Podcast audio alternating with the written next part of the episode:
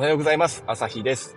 このチャンネルでは ADHD 当事者でうつ病診断も受けている僕が営業職としてどのように働いているか平日毎朝7時から発信しています。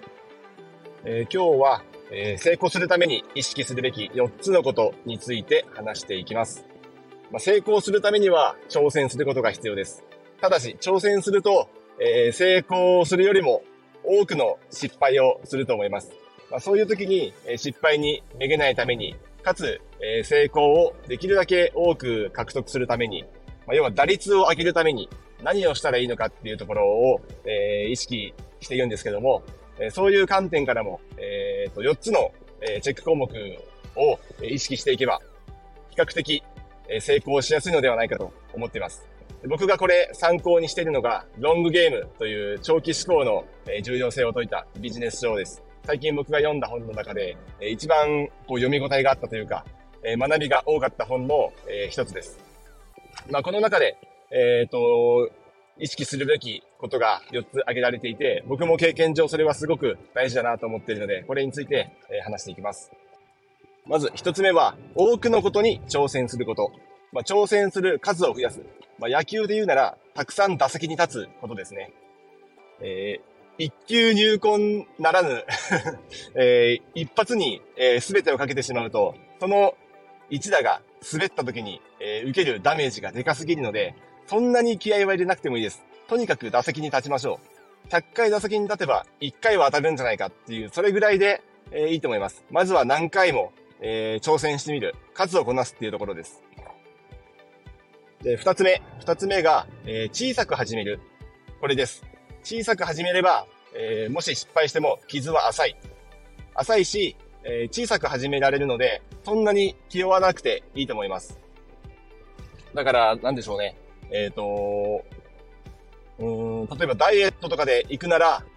いきなり、こうね、えー、ご飯を抜こうとか、炭水化物を抜こうと思っても、まあ大体うまくいかないというか、あの、最初の1日ぐらいは頑張れても、2日目からお腹空いてやっぱり白いご飯が食べたいとか、いう風になってしまうと思うので、えー、そうではなく、まず、野菜を取り入れることから始めてみるとか、ご飯の代わりに、えー、別な、えスープを多めにしてみるとか、えー、サラダを取り入れてみるとか、そういう感じで小さく始めてみることですね。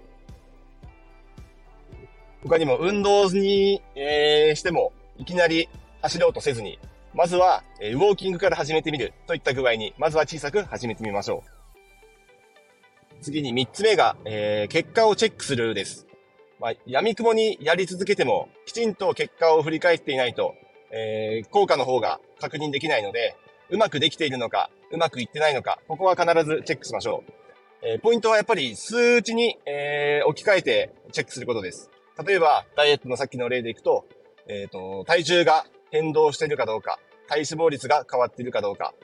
まあ、他にも、うんと、パッと見、えー、こう、数値化できないなっていうことであっても、例えば気分がいいとか悪いとか、今の、例えば寝起きの、え、気分を5段階評価で毎日つけてみるとか、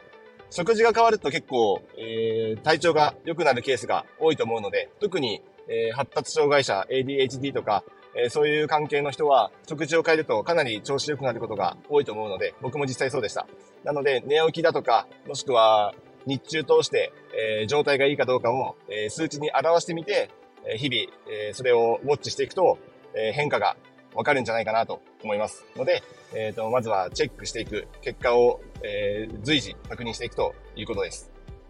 じゃあ最後、四つ目なんですが、えっ、ー、と、四つ目は、えー、うまくいったことを、えー、手こ入れする。えー、いろいろ試していると、うまくいくこともあれば、うまくいかないこともあると思います。いろんなダイエット方法があると思いますが、えー、うまくいくものもあれば、うまくいかないものもあると思います。というか、むしろうまくいかないことの方が圧倒的に多いと思うんですけど、うまくいったものがもしあるなら、それに手こ入れして、そこを、え拡大していく。これができれば、えー、数をこなして失敗が多かったとしても、一発当たればそれがうまくいくと思うので、えー、うまくいってるかどうかを確認して、うまくいってるものに、え注力していくという方法が有効です。なので、えー、おさらいすると、まずはたくさんのことに挑戦する。まずは打席に立つ。そして、それぞれ小さく始めてみる。失敗を恐れなくてもいいぐらいに、ダメージが、失敗してもダメージが小さい程度の、えー、小さい一歩を踏み出す。そして、うまくいってるかどうかを随時確認していく。もしうまくいったものがあるとしたら、それに手こ入れして、えー、注力して、さらに、えー、大きな結果を得ようとする。この、えー、4つのステップで、えー、成功する確率が格段に上がります。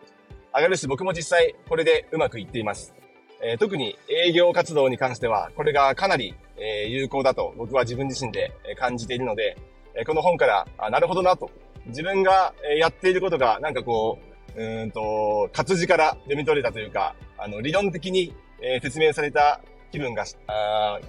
気がして、すごく腑に落ちたところがありました。だからこれを営業以外でも、えー、使えばうまくいくんじゃないかなというふうに感じたので、まずはそれを、えー、自分の頭に入れながらもこう発信してみました。もし、えー、よかったら、これを利用して皆さん何か新しいことに挑戦してください。挑戦しまくってください。え、失敗が当たり前だと思って、うまくいったことがあれば、それを拾っていく感じでやってみたら、えー、そんなに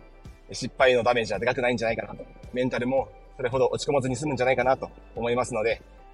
失敗を恐れがちな人とか、えー、ADHD でケアリスミスを繰り返しすぎて、えー、うつ症状が深刻になっている人、まあ過去の僕はそうだったんですけど、そういう人こそ、えー、失敗を前提に、まずはいろいろ挑戦してみるっていうのが、えー、いいんじゃないかなと思います。まあ、うつの場合はそれよりも、まずは休むことの方が大事ですけど、